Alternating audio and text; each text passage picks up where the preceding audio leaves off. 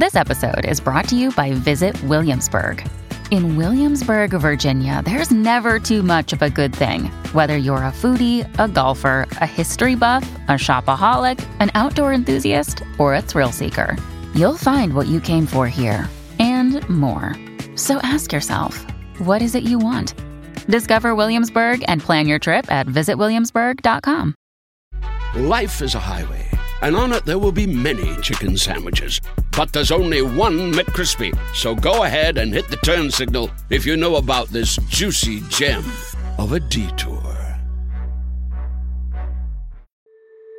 With Capella University's FlexPath format, you can set your own deadlines, learn at your pace, and access most coursework from anywhere at any time. Imagine your future differently at capella.edu. Due to the graphic nature of this cult's crimes, listener discretion is advised. This episode includes discussions of graphic material that some people may find offensive. We advise extreme caution for listeners under 13. As a boy, John Humphrey Noyes had every material advantage he could dream of.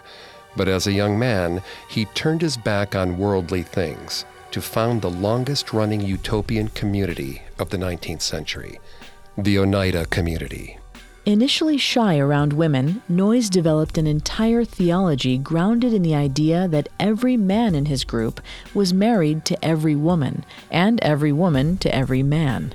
But Noyes utilized his role as leader of this seemingly egalitarian community to sleep with girls as young as 11, experiment with eugenics, and possibly even engage in incest.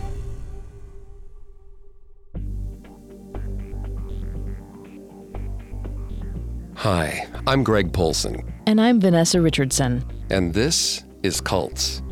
This is part one of our exploration into John Humphrey Noyes and his late 19th century utopian experiment, the Oneida Community.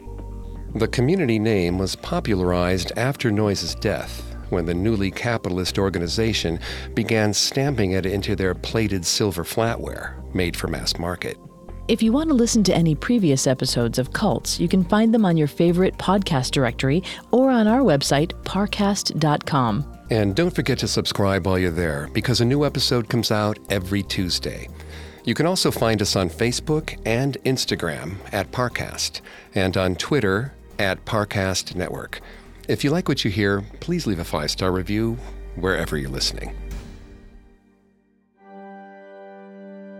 Noyes founded the Oneida community in Oneida, New York in 1848 and gathered 300 followers at the cult's peak.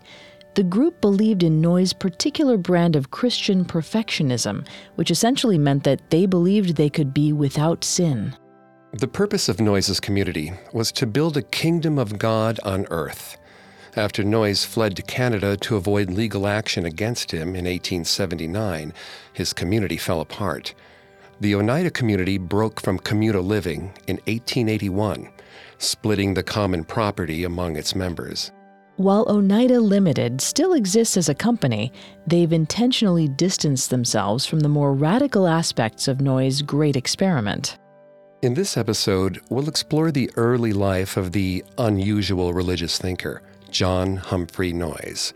We'll uncover how the boy who was painfully awkward around girls instituted a social system that enabled him to have sex with hundreds of women.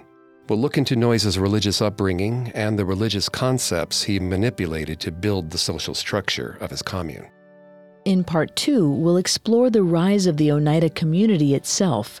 We'll delve deep into Noyes' most confounding legacy, complex marriage, the social system in which every community man was married to every woman and every woman to every man. We'll also investigate how Noyes became obsessed with eugenics and incest, and how he may have even sired children with his own female relatives. John Humphrey Noyes' father, John Noyes, was born into a colonial family in Atkinson, Massachusetts in 1764. He was an educated man and used a $600 inheritance to study at Dartmouth College. In today's money, his tuition cost $15,000. The elder John Noyes graduated with honors and went on to teach. He abandoned teaching for the ministry, but soon changed his mind about the ministry as well. Now, before Vanessa dives into the psychology, we want to give you a brief disclaimer. Vanessa isn't a licensed psychologist or psychiatrist, but she's done extensive research for this show. Thanks, Greg. John Noyes apparently quit his first professions because of a family malady that the Noyes referred to as the Atkinson difficulty.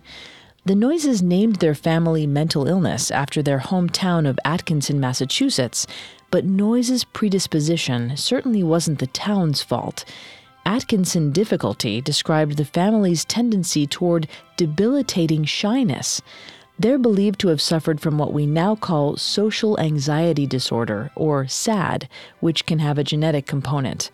The DSM 5 describes SAD as, quote, a persistent fear of one or more social performance situations in which the person is exposed to unfamiliar people or possible scrutiny by others. The individual fears that they will embarrass or humiliate themselves. End quote. Many scholars think the elder John Noyes abandoned teaching and preaching because of SAD, but he committed himself to overcoming his social anxiety. He went into business in Brattleboro, Vermont, Confidence came with his growing professional success, and he even became a sought after storyteller at the tavern where he lived. John met Polly Hayes, the tavern keeper's highly religious daughter, when he was 36, and she was just 19.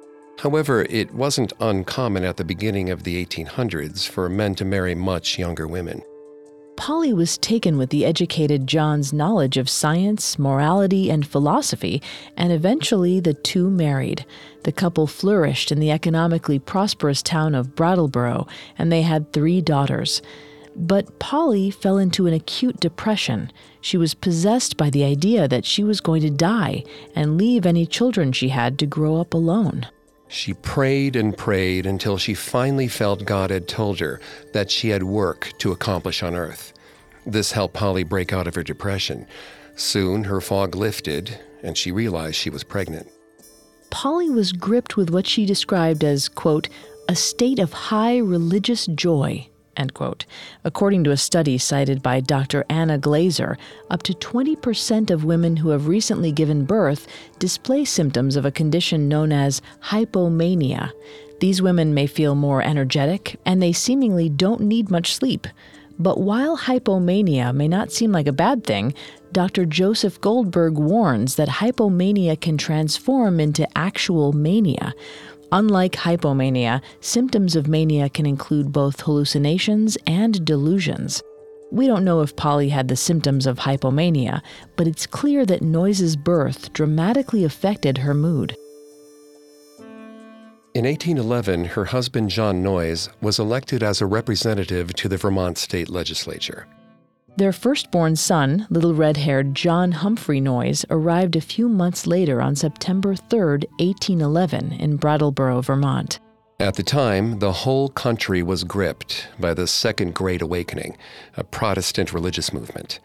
The movement drew people back to church who'd been rattled by social changes brought on by the Industrial Revolution. Many people were looking for a better way to live and joined utopian communities where they could create their own rules to live by. Noyes' parents each embodied key aspects of his future cult. His father was a successful businessman, while his mother was passionately religious. The elder John Noyes profited immensely from the War of 1812, and he traveled frequently in his capacity as a Vermont legislator, which meant Polly, who was a devoted Calvinist, pretty much raised the kids alone. It's widely accepted that Polly was particularly invested in the development and future of John Humphrey Noyes. He was not only the first son, but he also carried the weight of having inadvertently pulled Polly out of her depression when he was born. In Susan Adams Dubé's writings about Noyes' early life, she describes Polly's and Noyes' mother son relationship as uniquely, quote, emotionally entangled in a way that was not common much before mid century. In other words, Noyes was very close to his mother for a boy growing up in the early 1800s. But their closeness didn't stop Polly from running a strict Calvinist household. Dubé writes, quote, the chances are good that Noyes was subjected to a great deal of shaming as a small child. Since his mother was a Calvinist, she probably adhered to child rearing practices, which were intended to prevent the growth of autonomy in young children and to break their wills. Many Calvinist parents intended to instill a lifelong sense of shame in their children in hopes of ensuring their salvation. This may seem contradictory given the strong bond between Polly and young Noyes.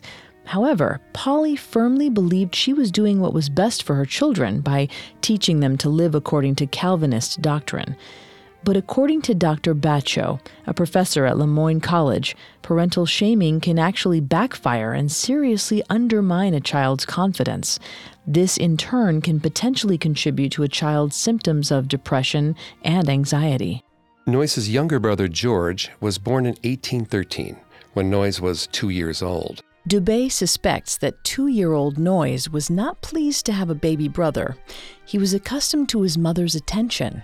When George was born, Polly's attention shifted to her newborn. This left Noyes feeling abandoned. When Noyes was three, he fell into a scalding hot vat of clothes that Polly was in the process of washing. He suffered serious burns and was bedridden for weeks. It was an incredibly traumatizing experience for the toddler. The Noyes' wealth didn't insulate them from psychological complications. Polly and John Noyes Sr. each suffered from anxiety and depression at one time or another, and when the elder Noyes came home from serving a year in the House of Representatives in 1815, he was addicted to booze. The family's instability may account for reports that the younger Noyes got violent and hostile under pressure during primary school. In 1817, when Noyes was seven, his father retired from political life, and the family decided to move from Brattleboro to Dummerston, Vermont. A year later, in 1818, Polly took eight year old Noyes to a camp revival in nearby Putney, these revivals were designed to help people have spiritual awakenings or conversions. Young Noyes had his first significant spiritual experience. This kind of conversion shouldn't be confused with the modern idea of converting from one faith to another. It was about having a visceral and personal experience of connection to God that exceeded simply going to church. The evangelists were gunning to bring in young congregants, but even the evangelists thought that Noyes was too young to have a real conversion experience. Nevertheless, Polly was thrilled by her son's growing connection with God. A year later, in 1819, nine year old Noyes was sent to boarding school at Amherst. It was a terrible experience for the shy boy. Here's part of one of his letters home. He wrote, quote, I've been pretty contented since you left me, except that last evening I was rather inclined to be homesick. I sat in my chamber alone. The wind whistled around the house. I began to think of home, and I became sad. End quote. Noyes goes on to describe trying to distract himself with the activities of school, and then continues, quote, Mama, I must say when I am not reading or writing or studying, I am homesick. Yes, I am homesick. But away with all this. I fear I have distressed you already. Tell Papa that I am studying Cicero and that I have got to the fourth book of Virgil. End quote. The homesickness is completely understandable, and the nine year old's desire to spare his mom from worrying shows how concerned he was for her well being. It's yet another indicator of their close bond. Noyes didn't have to remain homesick for long. Polly's and her husband's concern for their children's education led them to consider another move. But the couple disputed the most advantageous new location. They first considered Amherst, but neither wanted to move there. John, who'd enjoyed aspects of his time in the relatively cosmopolitan D.C., favored bustling New Haven. Polly, on the other hand, wanted to make a decision in the best interests of their children's religious development. She prayed for three months and eventually settled on Putney. Putney was familiar, but the chief selling point was the town's reputation as a frequent host of revivals, including the one Noyes attended when he was eight. Once his father retired in 1821, the whole family moved to Putney when Noyes was 10. Noyes left school in Amherst for Brattleboro Academy, which was much closer to home. The passionate, red-headed Noyes finished his primary education at Brattleboro in 1826 when he was 15. His father wanted him to continue his education at Yale, but his mother thought his father's alma mater, Dartmouth, would be better for him spiritually. So Noyes followed his mother's advice and attended Dartmouth. Young Noyes excelled in academics and was praised by his instructors. He wasn't a braggart, though. He believed pride was a sin, and he was still painfully shy. But he must have shared his desires with schoolmates, because one of Noyes's buddies described him as, quote, inclined to give way a little too much to the libido corporis, end quote, or physical lust. Noyes claimed he was a virgin until he married, but his diary entries are littered with evidence of his intense preoccupation with women. His diaries also expose his crushing self doubt. Noyes was convinced that his red hair and freckles would thwart his search for a mate. Recent studies have shown that the majority of red haired people have experienced bullying at some point for the color of their hair, so it's possible that Noyes' fears about his looks sprang from personal experiences. In Ellen Wayland Smith's book, Oneida From Free Love Utopia to the Well Set Table, she writes, quote, John Humphrey compared himself to the Black Dwarf in the Walter Scott romance of the same name a tortured, loveless figure whose deformed body and long, matted red hair forced him to sequester himself in the forest as a hermit. She goes on to write, quote, the young collegian's interactions with women were, accordingly, nothing short of torture. End quote. Noyes also revealed his shyness and fear of women in another diary entry, writing, quote, Oh, for a brazen front and nerves of steel, I swear by Jove I will be impudent. So unreasonable and excessive is my bashfulness that I fully believe I could face a battery of cannon with less trepidation than I could a room full of ladies with whom I was unacquainted. Fortunately for Noyes, this wasn't a problem he had to deal with at school. Dartmouth didn't accept women until 1972. Many of the Dartmouth students in Noyes's time came from local farms. They wanted to prepare for careers in business, since the U.S. was moving away from an agrarian way of life. But unlike Noyes, his fellow students juggled work and college. While Noyes had nothing to distract him from his studies, these young men were frequently punished by the school for their work related absences. It was the most pronounced class difference Noyes had seen in his life, and perhaps this influenced his later interest in communal living and resource sharing. After graduating from Dartmouth in 1829, Noyes moved to Chesterfield, New Hampshire, where he trained to be a lawyer at his brother in law's firm, Larkin Mead's. In Chesterfield, Noyes was one of only two college grads in his social circle. This boosted his confidence with women, but didn't cure him of his self doubt. After he moved to Chesterfield in 1829, Noyes fell for a young woman named Caroline. He considered asking her to marry him, but he was paralyzed with fear and couldn't bring himself to open up to her. When his apprenticeship at the law firm was over, Noyes rushed back to Putney without even saying goodbye, and this wouldn't be the last time that Noyes fled under pressure. In spite of Noyes's dedication to his legal studies, his first appearance in front of a judge was an unmitigated disaster. He wrote, quote, I was frightened beyond all reasonable bounds.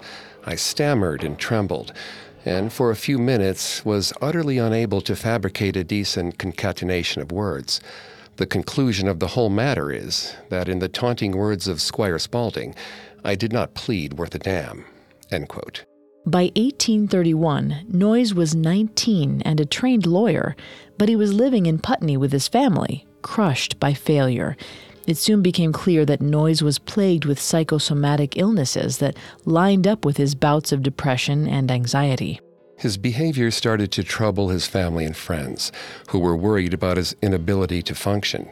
But Noyes remained rudderless and in and out of bed with various ailments.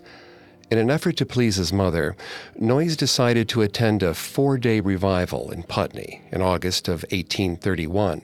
Unlike Noyes's first uneventful revival experience, this revival ultimately changed Noyes's life forever. Our story will continue in a moment after the break. Hey, it's Kaley Cuoco for Priceline. Ready to go to your happy place for a happy price? Well, why didn't you say so? Just download the Priceline app right now and save up to 60% on hotels. So, whether it's Cousin Kevin's Kazoo concert in Kansas City, go Kevin, or Becky's Bachelorette Bash in Bermuda, you never have to miss a trip ever again. So, download the Priceline app today. Your savings are waiting. Go to your happy place for a happy price. Go to your happy price, Priceline. Life is a highway, and on it there will be many chicken sandwiches. But there's only one McCrispy. So go ahead and hit the turn signal if you know about this juicy gem of a detour. And now, back to cults. After attending the 1831 revival in Putney, John Humphrey Noyes came home despondent. He'd seen others enraptured by God, but he didn't feel anything like his previous conversion. He wrote in his diary, quote, In the afternoon, I was almost sick with a cold and stayed at home. I took medicine and went to bed. And when the house was empty and all still, the thought came suddenly and forcibly into my mind that I never should have a more favorable time for submitting to God. The severity of my cold suggested to me the idea of the uncertainty of life. I then, after some hard thinking, determined to obtain religion and immediately set about conquering my pride. End quote. Noyes spent two days poring over the Bible. It was the only thing that he found calming, but he couldn't find peace of mind. He was terrified that he'd never truly find God and that he'd be damned for all eternity.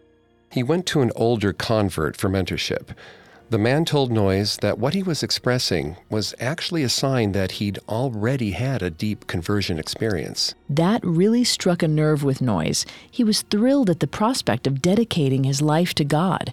Within a month, he started school at Andover, where he studied to become a minister.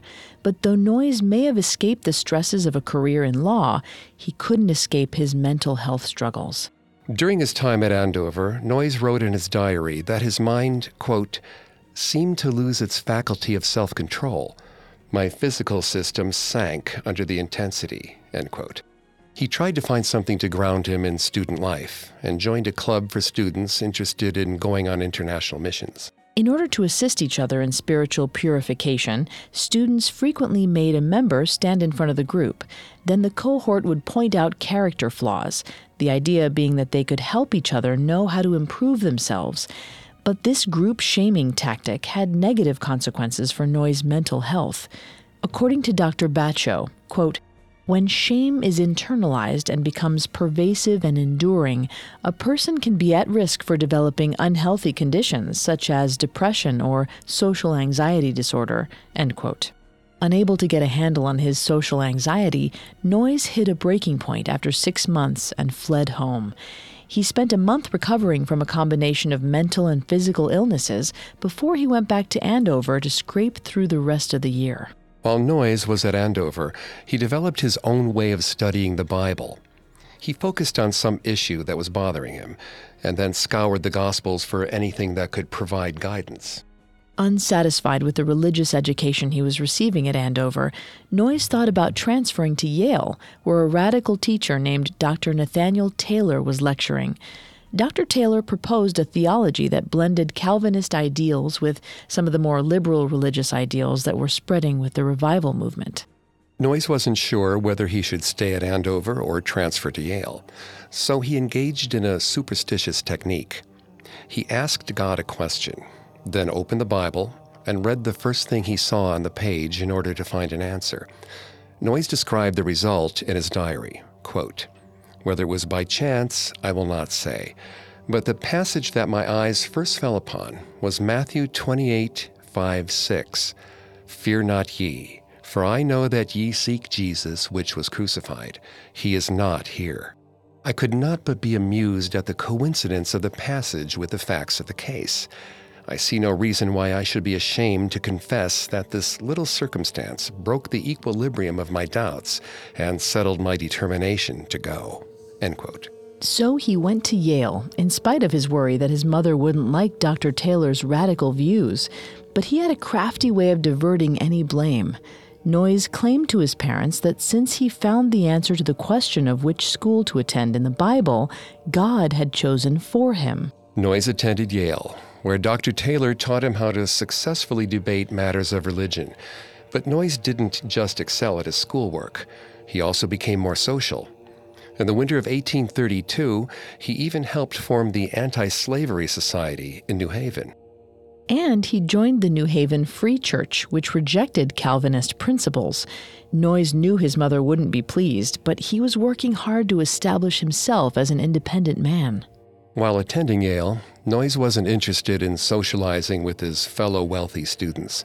He spent his time among less economically advantaged groups of people, including the black community. Noyes felt more connected to God when he worked with disenfranchised people than he did in the academic confines of Yale. But his dogged dedication to school paid off, and in 1833 he earned his preaching license. He delivered his first sermon on August 25, 1833, to a small church in North Salem, New York, that needed a minister.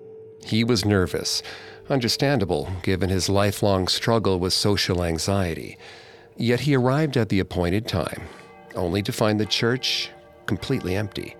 Noyes was beside himself. He couldn't very well preach to an empty church, and there were obviously no phones yet to make a call and ask someone what to do.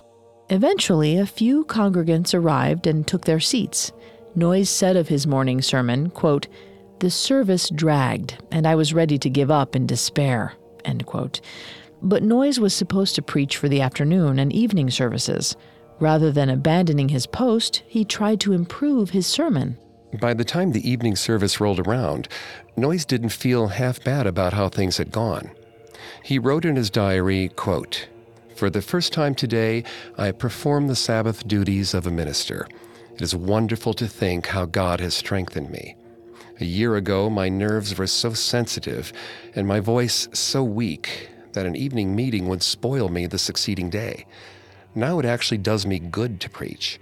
My nerves are quiet, my voice grows strong by exercise, and I felt better today when I had finished than when I had began. Bless the Lord, O my soul. End quote. 22 year old Noyes' success at the pulpit in 1833 marked a huge turning point. For the first time, he'd found a place for himself outside of his family. As Noyes continued his studies at Yale, he was plagued by thoughts that he considered sinful. He desperately wanted to find a cure all that would guarantee his salvation once and for all.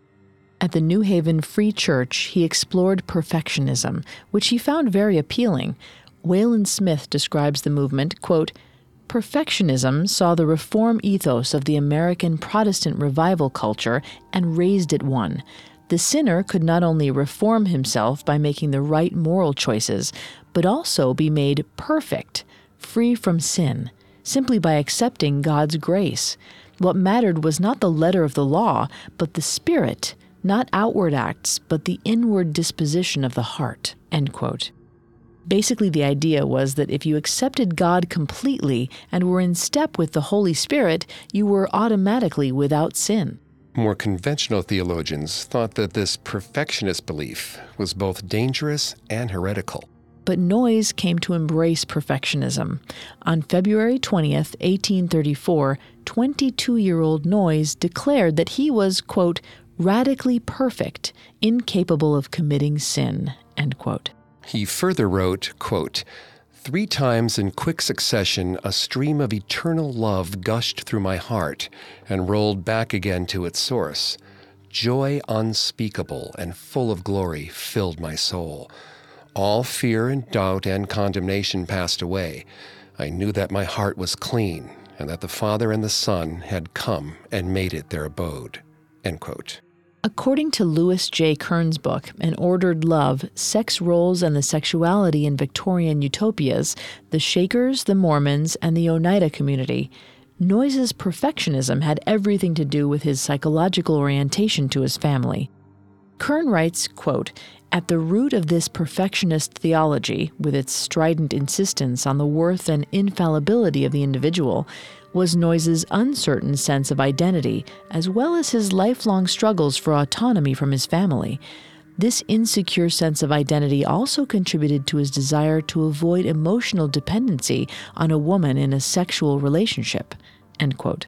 Despite this, 22 year old Noyes' first perfectionist convert was a 30 year old woman named Abigail Merwin. They first connected at the New Haven Free Church and grew increasingly close from February until May of 1834. Noyes soon realized he was in love with her. Noyes was still too scared around women to express his romantic interest, but he wasn't too scared to tell Yale that he intended to graduate as a radical perfectionist. Yale administrators and Dr. Taylor were aghast. In no way did they think anyone was perfect and without sin, particularly not Noyes. In April of 1834, Yale stripped him of his license to preach and expelled him from the school. After this, his friends and family thought he'd lost his mind. But Noyes was convinced that the persecution he experienced as a Christian perfectionist at Yale was a clear sign he was on the right track. Noyes felt more grounded in his own identity as a preacher and religious thinker than ever, and he'd outgrown his old habit of running home in a pinch. It helped that he knew his family wasn't exactly supportive of his new, radical direction, which allowed him to feel independent of them.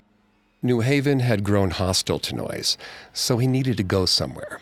He was intrigued by scandalous rumors about perfectionist cults in New York, where they were apparently practicing free love. Members of the free love movement wanted the state and religion to get out of personal affairs such as marriage, divorce, adultery, birth control, and abortion. Their support for sex outside marriage and multiple partners put them in direct opposition to societal norms. Noyes decided to go to the bustling metropolis to investigate these free love perfectionists. His motivations were purely selfish. He thought the free love perfectionist's sexual proclivities were ruining his ability to spread his legitimate perfectionist doctrine. Noyes thought he could win the free love folks over to his thinking, but he was quickly distracted from his original mission. During his first night in a boarding house in Five Points, New York, Noyes had another intense spiritual experience, which he described in highly sexual terms. He said, quote, at one time, the love of the Lamb seemed like celestial fire rushing through every fiber of my body and every susceptibility of my soul. At another, it seemed like a bubbling stream of living water. At another, it was a quite mighty but peaceful river, rolling its pure waves through my bosom. At another, it was like an ocean in which I sunk and sunk and found no bottom and even my spirit mingled with the very essence of the Godhead. End quote. He described his feelings the following morning as, quote, This morning I am sick of love.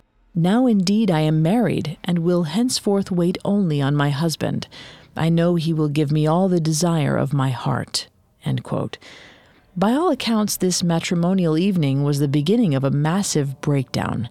The DSM 5 describes mania as quote, a distinct period of abnormally and persistently elevated, expansive, or irritable mood, and abnormally and persistently increased goal directed activity or energy, end quote. George Wallingford Noyes, one of Noyes's descendants, wrote in the Putney community, quote, he passed through a period of mental turmoil, the purpose of which he believed was to free him from lifelong habits of legality. What he called his unfashionable behavior during this crisis gave rise to the fear, even among his relatives and friends, that he was insane. By Noyes's own account, he stopped eating and sleeping, wandering five points in a manic state, proselytizing to sex workers, drunks, and sailors. Noyes thought the people he met could escape their plight and improve their lot in life through self control. Ironically, Noyes was exhibiting very little self control during this period. Noyes was also born with a silver spoon in his mouth. He had no clue about the uphill battle low income New Yorkers faced, and his preaching fell on deaf ears. But he was relentless and sunk deeper and deeper into his own delusions. He later wrote of that time, quote, I myself was Lucifer, the fallen son of the morning. I submitted to this impression with a struggling resignation to the decree, which doomed me to eternal perdition. End quote.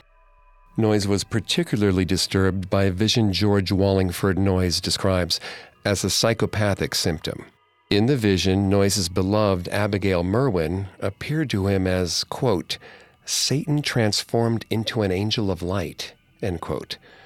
Noyes couldn't reconcile this image with his fond memories of Abigail, and he found himself tormented by this vision. After three tumultuous weeks, Noyes's mind began to calm. He felt that he had walked through fire and come out the other side truly cleansed of all the temptations of Satan. Abigail's brother in law, Everard Benjamin, heard rumors of Noyes's breakdown and brought him by boat back to New Haven.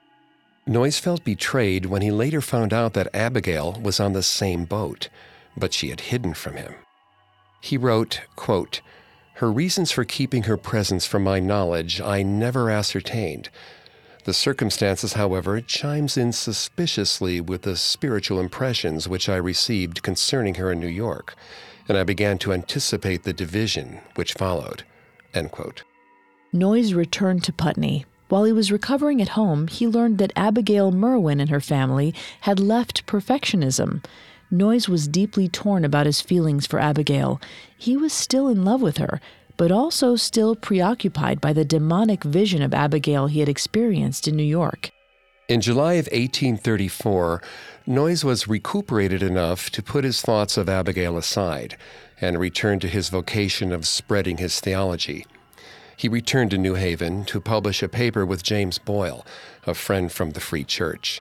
A theological war of words ensued between Noyes and the New York perfectionists. One popular leader, Simon Lovett, and his female followers took a trip to New Haven to try and show Noyes the light. But after lengthy discussions, somehow Noyes was the one to sway Lovett to his views.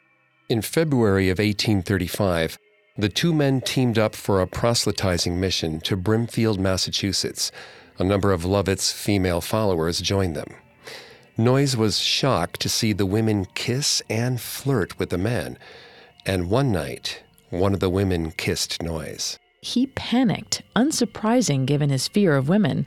The next morning, he got up before everyone else and fled into the freezing cold. He hurried right back to Putney, which was a daunting 60 miles away. In spite of the hard journey, he was glad he left. A few days later, a sex scandal broke out at the revival he'd left, and Lovett and his followers were driven out of town. Noyes was even more certain that Lovett was wrong about the place of sex in life on earth. That said, Noyes was spending ample amounts of time studying passages of the Bible in an effort to determine what sex was like in heaven.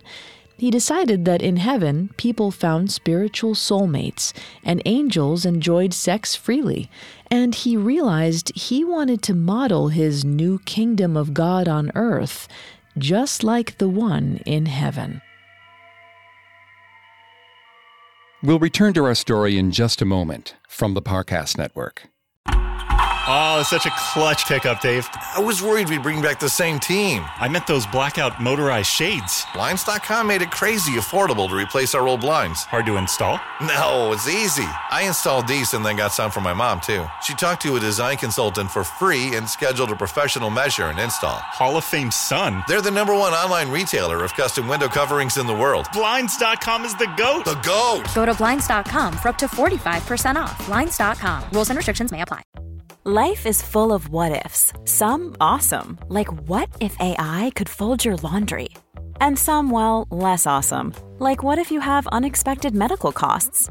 United Healthcare can help get you covered with Health Protector Guard fixed indemnity insurance plans. They supplement your primary plan to help you manage out of pocket costs. No deductibles, no enrollment periods, and especially no more what ifs. Visit uhone.com to find the Health Protector Guard plan for you. And now, back to the story. After he realized he wanted to model his new kingdom of God on earth just like heaven, John Humphrey Noyes once again became transfixed by another vision of Abigail Merwin in 1835. Wallingford Noyes writes, quote, He saw her clothed in white robes, and by the word of the Lord she was given to him. End quote. Noyes somehow interpreted this vision as God explaining to him how marriage worked on the spiritual plane. He reached out to Abigail and met with her a couple of times to talk about perfectionism, but Abigail's family found out about his antics in New York, and Abigail's father banned Noyes from the house. Noyes wrote to Abigail in an effort to connect, but she didn't write back. In the fall of 1835, Noyes found out that Abigail Merwin was engaged. He was heartbroken. He wrote to Abigail claiming he didn't want to interfere with her marriage, but he thought it was important for her to know that in his vision, quote, by the word of the Lord you were given to me, end quote. In other words, without Abigail's consent, he tried to claim her as his spiritual wife.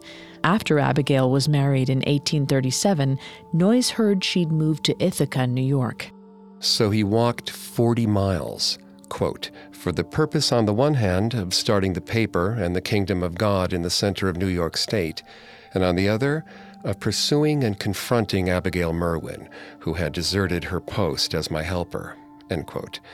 Abigail's marriage also prompted Noyes to write his infamous battle axe letter to his close friend David Harrison. Noyes had met Harrison in Meriden when traveling between New Haven and Putney after his New York trip. They'd struck up an intense friendship, and there's some question as to whether the friendship was indicative of a mutual attraction. Noyes had a few extremely close friendships with other men during his early perfectionism, but Harrison was the closest. The two men traveled without Harrison's wife and children to New Haven and spent six weeks living together at a hotel. Noyes wrote of their time together, quote, We perceived much excitement and distress among many who beheld us in these strange circumstances. Many things were said and done to seduce or frighten us from what we knew to be the will of God. Of his friendship with another young man, Chauncey Dutton, Noyes wrote, quote, Our hearts were knit together with a love passing the love of women, end quote. We don't know for sure if Noyes was sexually involved with Harrison or Dutton, but Noyes had great faith in Harrison and entrusted him with his most radical statement to date. In what's called the Battle Axe letter, Noyes claimed that he would be the leader in establishing the kingdom of God on earth. The letter concluded with some very controversial words. Quote, I will write all that is in my heart on one delicate subject, and you may judge for yourself whether it is expedient to show this letter to others. When the will of God is done on earth as it is in heaven, there will be no marriage. Exclusiveness, jealousy, quarreling have no place at the marriage supper of the Lamb. God has placed a wall of partition between man and woman during the apostasy for good reasons. This partition will be broken down in the resurrection for equally good reasons. But woe to him who abolishes the law of the apostasy before he stands in the holiness of the resurrection. I call a certain woman my wife she is yours, she is Christ's, and in him she is the bride of all saints. She is now in the hands of a stranger, and according to my promise to her, I rejoice. My claim upon her cuts directly across the marriage covenant of this world, and God knows the end. End quote. Harrison hung on to the letter for a few months before he felt it had to come to public light. He passed it to Simon Lovett, and it wasn't long before the letter made its way into the hands of Theophilus Ransom Gates, who published it. The Battle Axe letter was a thinly veiled attempt by Noyes to negate the bonds of Abigail's marriage and claim her for himself, as though she had no say in the matter. We don't know if Abigail ever read his Battle Axe letter, but it's unlikely she would have been pleased by this public attempt to ruin her marriage. And though we don't know for sure if Abigail reacted negatively, we know the reading public did. Noyes's newspaper readership took a dive. He was broke and on the verge of another mental break when he hit a bit of luck. 28 year old Harriet Holton, a recent wealthy perfectionist convert who'd sent in donations in the past, sent him $80. It was enough to pay off his debts in Ithaca. Harriet was swept up in the revival movement in 1831 and learned about Noyes' teachings by word of mouth and his own writings. After she sent the $80, Noyes and Harriet continued to correspond, sharing perfectionist ideas. and in the early summer of 1838, Noyes proposed to Harriet by post. Even though Noyes was proposing to Harriet, he was still obsessed with Abigail and wanted to hold out hope that he could be with her. So the wording of his marriage proposal was somewhat unusual. He wrote to her, quote, We are already one with each other and with all saints. This primary and universal union is more radical and, of course, more important than any partial or external partnerships. End quote. He continued that he didn't want to, quote, monopolize and enslave her heart or my own, but to enlarge and establish both in the free fellowship of God's universal family, end quote. Noyes was making it very clear that he planned to have other lovers in addition to Harriet. Nonetheless, Harriet responded quickly to his offer with an ardent yes. 26 year old Noyes had finally mastered his shyness, found an identity outside of his family, and was about to marry well. He was finally ready to move forward with his grand vision. It was time to found God's kingdom on earth. Noyes went back to Putney, eager to recruit new converts and create his community. Noyes's youngest and most impressionable siblings, 15 year old George Washington Noyes and his sisters Harriet and Charlotte Noyes, looked up to him, and they were easy for him to convert. And he quickly married off his sisters to two other early converts, John Miller and John Skinner, to keep them in the fold. If that sounds disturbingly controlling, just wait, because it's only the tip of the iceberg.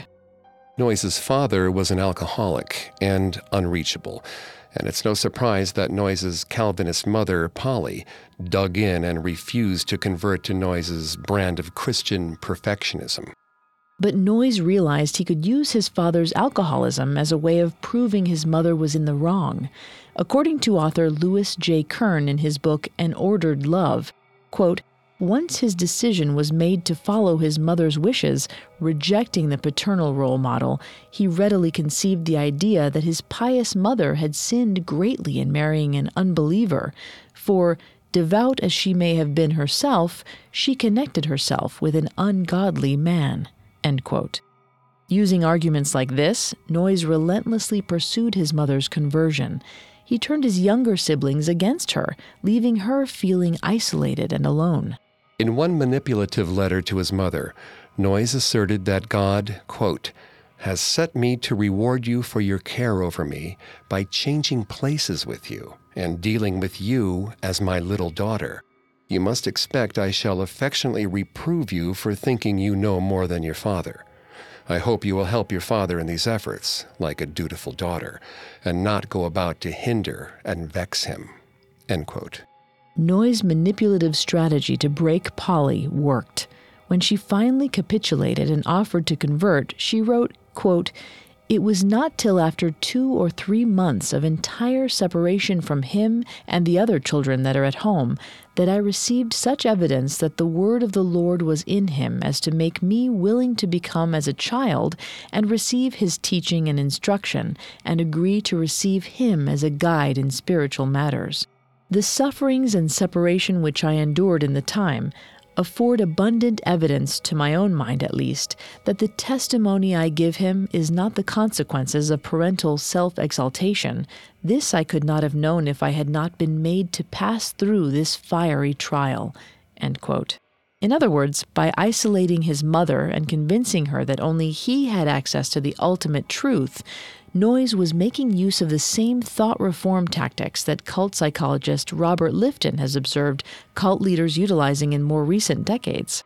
With this small core group, comprised of his siblings, their spouses, and his mother, Noyes had everything he wanted to confidently expand his flock.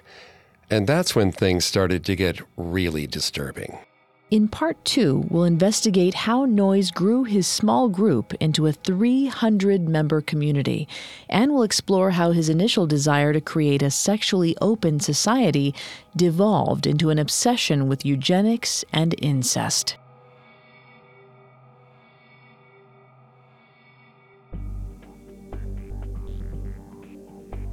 Thanks again for tuning in to Cults. If you want to listen to any previous episodes of Cults, you can find them on Apple Podcasts, TuneIn, Google Play, Stitcher, and Spotify, or on our website, parcast.com, spelled P A R C A S T.com.